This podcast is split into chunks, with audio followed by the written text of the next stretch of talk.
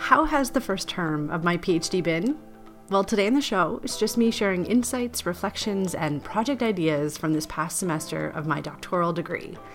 I'm your host, Celeste Kirsch, and we are teaching tomorrow.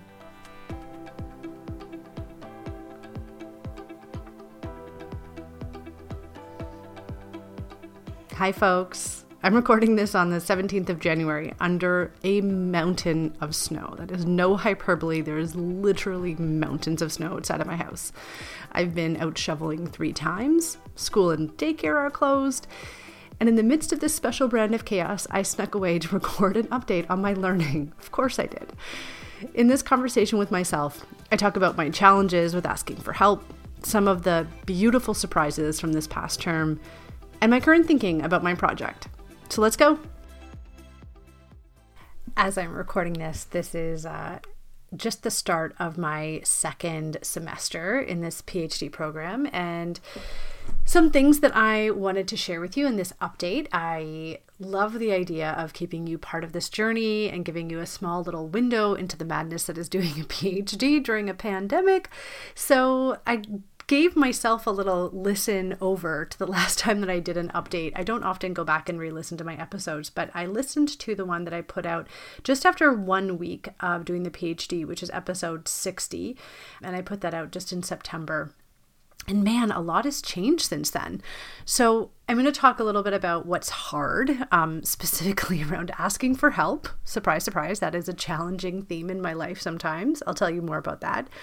Um, and also about the community that is developing, which is not something hard, which is something quite beautiful. And then I'm going to give you a little peek into what I'm thinking about for a project right now. So, let's get started.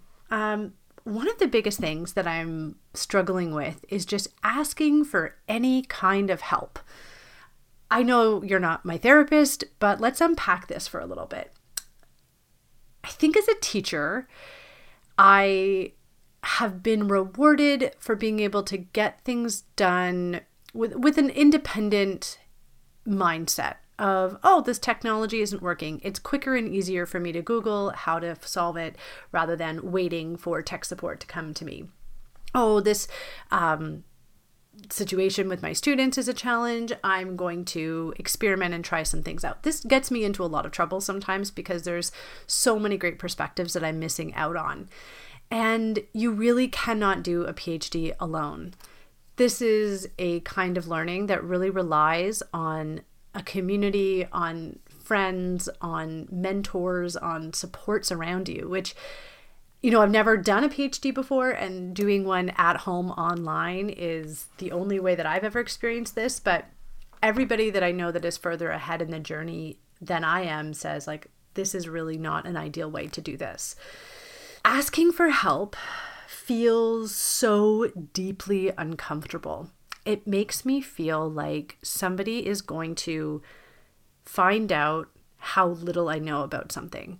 And I know that sounds ridiculous to say it out loud, but I think that it can be chalked up really to imposter syndrome and it can be chalked up to worrying that somebody is going to judge me. And I've only ever experienced the exact opposite. So, for example, I was applying for a scholarship um, the past couple of weeks, and a friend of mine who happens to, um, you know, read people's writing for one of her roles in the university offered to give my writing a read over. And it was really kind and so generous of her to offer this. And my initial reaction was just total fear of like, oh, I don't want her to think that I'm not smart, or oh, I don't want her to know how little I really know about research at this stage. And I got over that because it wasn't a logical part of my brain that was having that fear. And I sent the writing to her, and she was amazing. And she was so gracious, and she gave me a lot of positive reinforcement. And her feedback really helped me make the draft better. And I didn't feel shamed, and I didn't feel silly, and I didn't feel stupid. And it just was a great reminder that I have to own what I don't know. You know, like in some of the conversations that I've had, not just in this editing conversation, but in some of the conversations that I've had so far, it's okay to be a beginner and it's okay to say, I've never experienced this methodology before. What is it all about? You know, I had a questions about how I wanted to do my research project when I was writing it down in scholarship application form. And it's kind of a ridiculous thing as a first year student to say, here's the project that I want to do. I talked about this back in episode 60 around applying for SSHRC funding. I don't know what I want to do, and I don't know enough about research methodologies to really say how I want to do this thing. So I wanted to you know just talk about my project and have somebody you know diagnose the, situation and say these are the things that i think these are the methodologies that i think would be appropriate for that and i just asked this person i'm like hey could you just be this external mind for me somebody who knows more about methodology and it was an amazing conversation just by acknowledging what i don't know and asking for help really is allowing me to learn faster. That's the thing. When I was in the classroom and I was in a way rewarded for being independent. I think that I was being rewarded for being independent, but really I was just getting something done in a less efficient way. Had I actually tapped into the resources around me, I probably would have learned something faster. And I actually think that what I would have learned would have been better because it would have been based on somebody's lived experience rather than me just experimenting, throwing spaghetti against the wall, or Googling something and letting the internet decide for me what to do. So, asking for help is a skill that I really feel like I am slowly getting better at and acknowledging the limitations of my experience right now. It just comes back to, you know, what Brene Brown says about FFTs, fucking first times, and giving myself permission to not know. And just thinking about how how much better this experience will be for me if I can lean into and learn from those people around me that really do know. And that's the second point that I wanted to update. You know, like when I talked the first time, I really was just doing this for one week. But after a full term, the thing that surprises me the most is that even though this is online, even though I'm not actually having, you know, in person friendships flourish, I still feel a sense of community around this school thing, which is quite remarkable. There's two classes that are, you know, a half credit. And even in those classes, I feel like I've gotten to know people. I've had some connections form. And then, like, when we get to know each other out of the class and into social media, then, like, it's like, oh, you see a different layer of someone, not just as a student, but as someone who is a human or a parent or, you know, a dog person. And then there's been these little pockets of communities that I've been plunked into. You know, like the Toronto Writing Project is one of them, and the research group that I'm part of is one of them, and the Institute for Child Study is another one. And within these little Zoom windows that we're part of, I'm feeling wonderfully connected to these human beings. And I'm so interested, and I hope somebody is researching this. Um, and I brought this up in one of my classes that uh, for the first time now, people really only know each other in the space of an online world. And I wonder what it'll be like when we actually get to be in person with each other and extend that community to each other's backyards or walking in the park or when the OISE building opens up again and we could take a class together are we going to feel super weird and super awkward or are we going to feel ridiculously connected to each other because we have gotten to know each other on this completely different level? And or maybe a third option where you know it's a combination of both of those really awkward really awkwardly intimate which i think is my jam. I feel like that's where i where i thrive awkwardly intimate uh, so, wonderful surprise is actually feeling connected to other people despite doing this largely on my own in my house at my dining room table. Um, another weird, hard thing is the adjustment to a different financial situation. I had all these stories about what it would feel like to not have as much money as a student this year. And very little of them are actually true. I think that I thought that I would feel really restricted and deprived of things. Um, and thankfully, because of COVID, there's not a whole lot of stuff happening. So our family isn't spending a ton of money. And I realized that I was making so much more money when I was a classroom teacher, but I was not as happy. And I was so stressed out. So, this has been a kind of aha moment where I realized I would rather have the kind of a profession that I'm making less money, but I feel like I can be more present to my children, or that I'm making less money and I feel like I have more space to be creative. That for me has been a huge aha. I you know, I, I think that by coming from a lower SES background and by getting moved into a middle class background by virtue of marriage and education and becoming a teacher, I think that I've been really holding on tightly to the idea of having a certain income as like a sign of my worth as a human. And that is completely untrue. And it's been a really fascinating process to look at that. And, you know, having conversations with my wife around, well, what is enough money? Like, what what would be the number where we feel like it is enough. We are comfortable. We're able to give and to donate to other people. We're able to save. We're able to have some luxuries.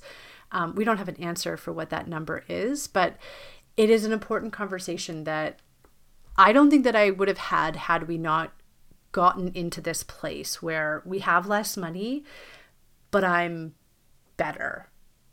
I'm so much better. And this is this is a huge part of it is that at this time, one of the biggest struggles I have is that I feel like there's so many experiences that I can't give my children, especially my five year old. I feel like there's a lot of things that I'm like, oh, we can't. We can't take you to the science center because of COVID, or uh, soccer class is canceled again because of COVID.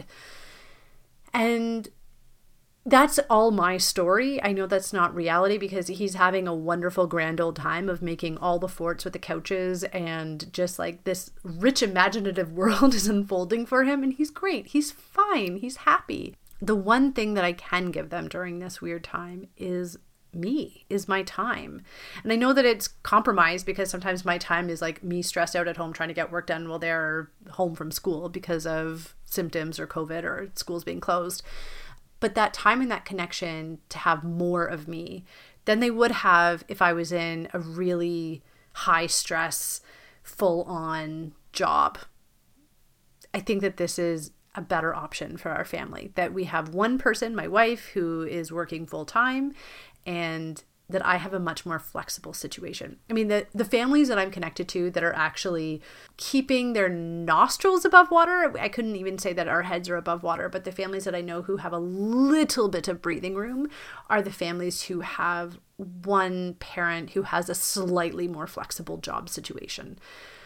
So I am gratefully leaning into that. And I think that it's waking me up to the fact that at this time in my family's life, I will choose flexibility and a little bit more wiggle room over benefits and salary.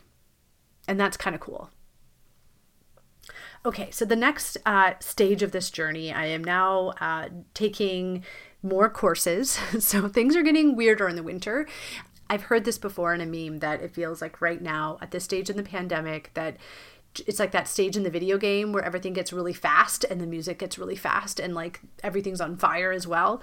So, some interesting things may be happening in the next couple of months. I'm taking more classes. So, the way that the class situation works, I have to take seven courses over the year.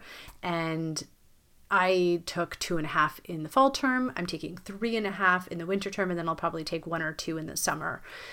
Uh, so I'm taking a little bit more coursework. And you know, different projects are starting to ramp up. And it's clear that my children are going to be home way more because of school closures and COVID symptoms. Like having a child in daycare who's unvaccinated, who cannot wear a mask, I'm just assuming that we're going to get COVID now. And isn't that just the weirdest thing? I mean, this is an aside, but isn't that just the weirdest part about this stage of the pandemic? That now we're just like, okay, I guess this is what happens now. And we've done everything we can to make sure that you know, when those wheels hit the ground, that we're going to be as okay as possible. Like my wife and I are both boosted. My son just got his second vaccination a couple of weeks ago. And ultimately, I know that like the chances are good that we're going to pull through this and that the risks of being in society right now outweigh the risks of what's going to happen. Like I have to say that to myself in my head. But to know that like probably our house is going to get sick in the next couple of months um, on top of more classwork on top of a little bit more like research work happening in the background that it's going to be an intense winter. I feel that in my bones and i can already feel that just a couple of weeks into january. Like as i record this on january 17th we have had the most insane snowfall in toronto. Like snow up to my armpits. Like I can't even describe to you what it feels like to get this much snow. Uh, and it's just like, oh yeah, here we go. This is this is a very special chapter of life. We've got snow day, we've got COVID coming, we've got more class things happening. So the the volume is louder and everything is faster and it feels like everything is on fire at the same time as being buried under snow. So an interesting mix of things. But I am also really excited about my project. So even though I feel like it's busier, I feel like I'm I'm seeing some shifts happen in my thinking around where my research project is going to go. Um, and for those of you who you know are curious about doing a PhD one day, the best way that I can describe what I'm experiencing so far is that it feels kind of like I'm running my own small business. You know, I've never run a small business before, so I don't know if that's an accurate comparison, but it feels like I am independently running this learning journey. Um, you know, doing a PhD is really not about being a genius or being brilliant or being super gifted. I think that it's so much more about being disciplined, about being focused, about having an innate curiosity that you really want to pursue, and about having, oh God, it's about having a growth mindset as well as having a humility to get help and get support and to tap into the networks of people around you.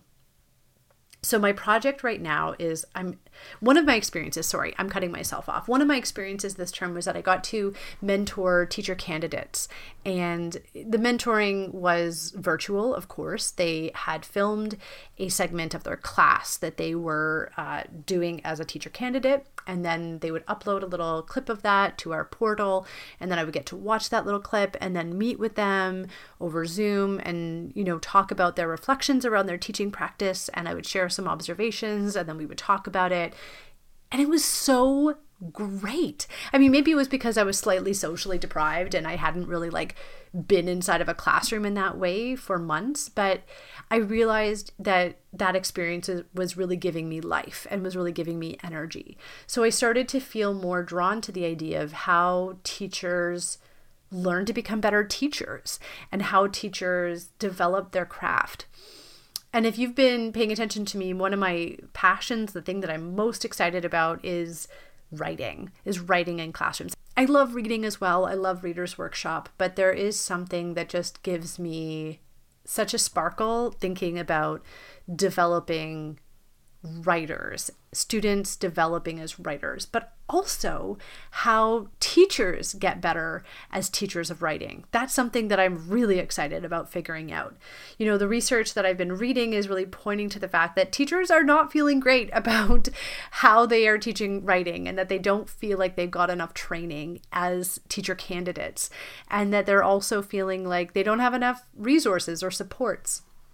So I'm asking all these kinds of questions and thinking about the landscape of the world that we're in. And these are sort of swirling around for me right now about what I might, how I might mix these together for a project.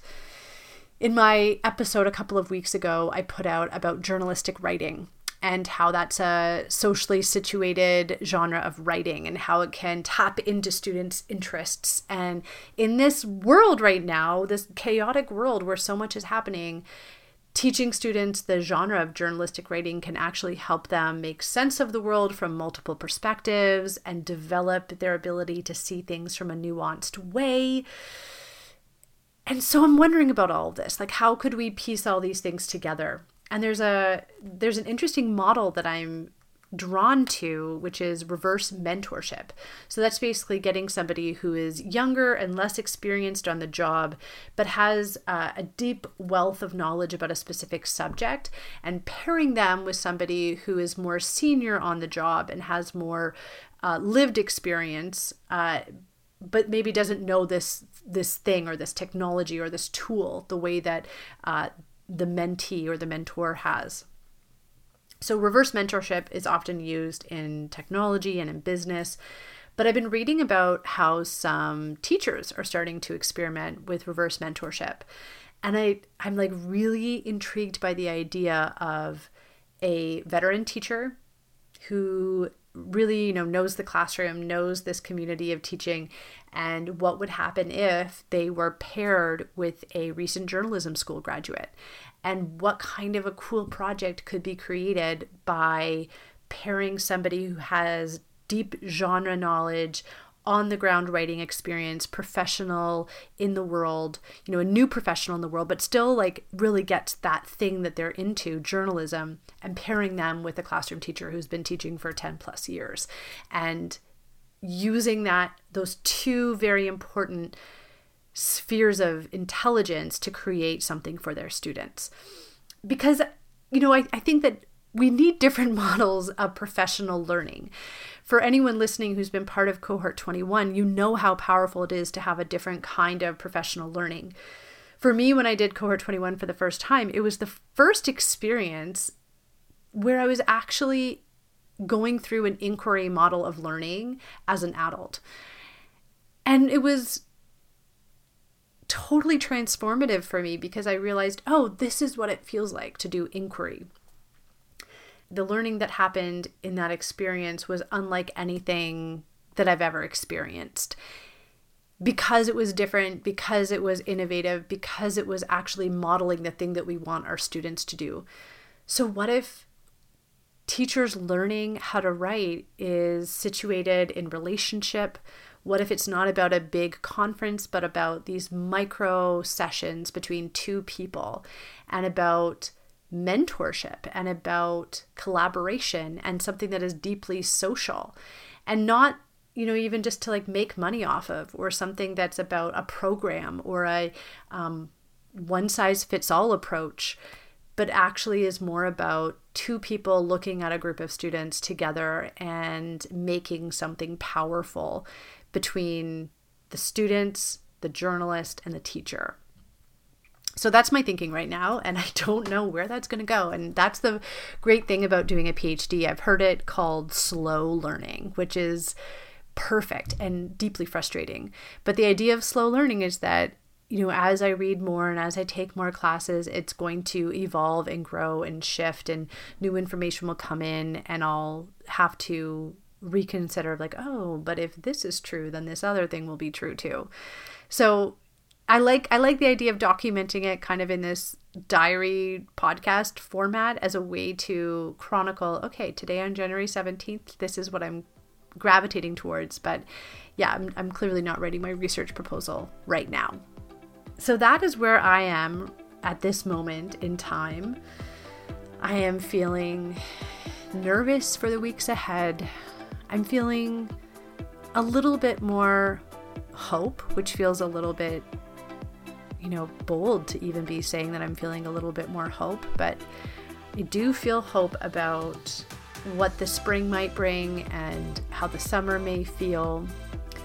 And I'm feeling deeply grateful for having the opportunity right now to get to learn and to get to use this one wild and precious life to create a project that I find fulfilling and meaningful and hopefully useful to other people. So, that's all the time we have for now, folks. Keep asking your big questions. And remember, we are teaching tomorrow.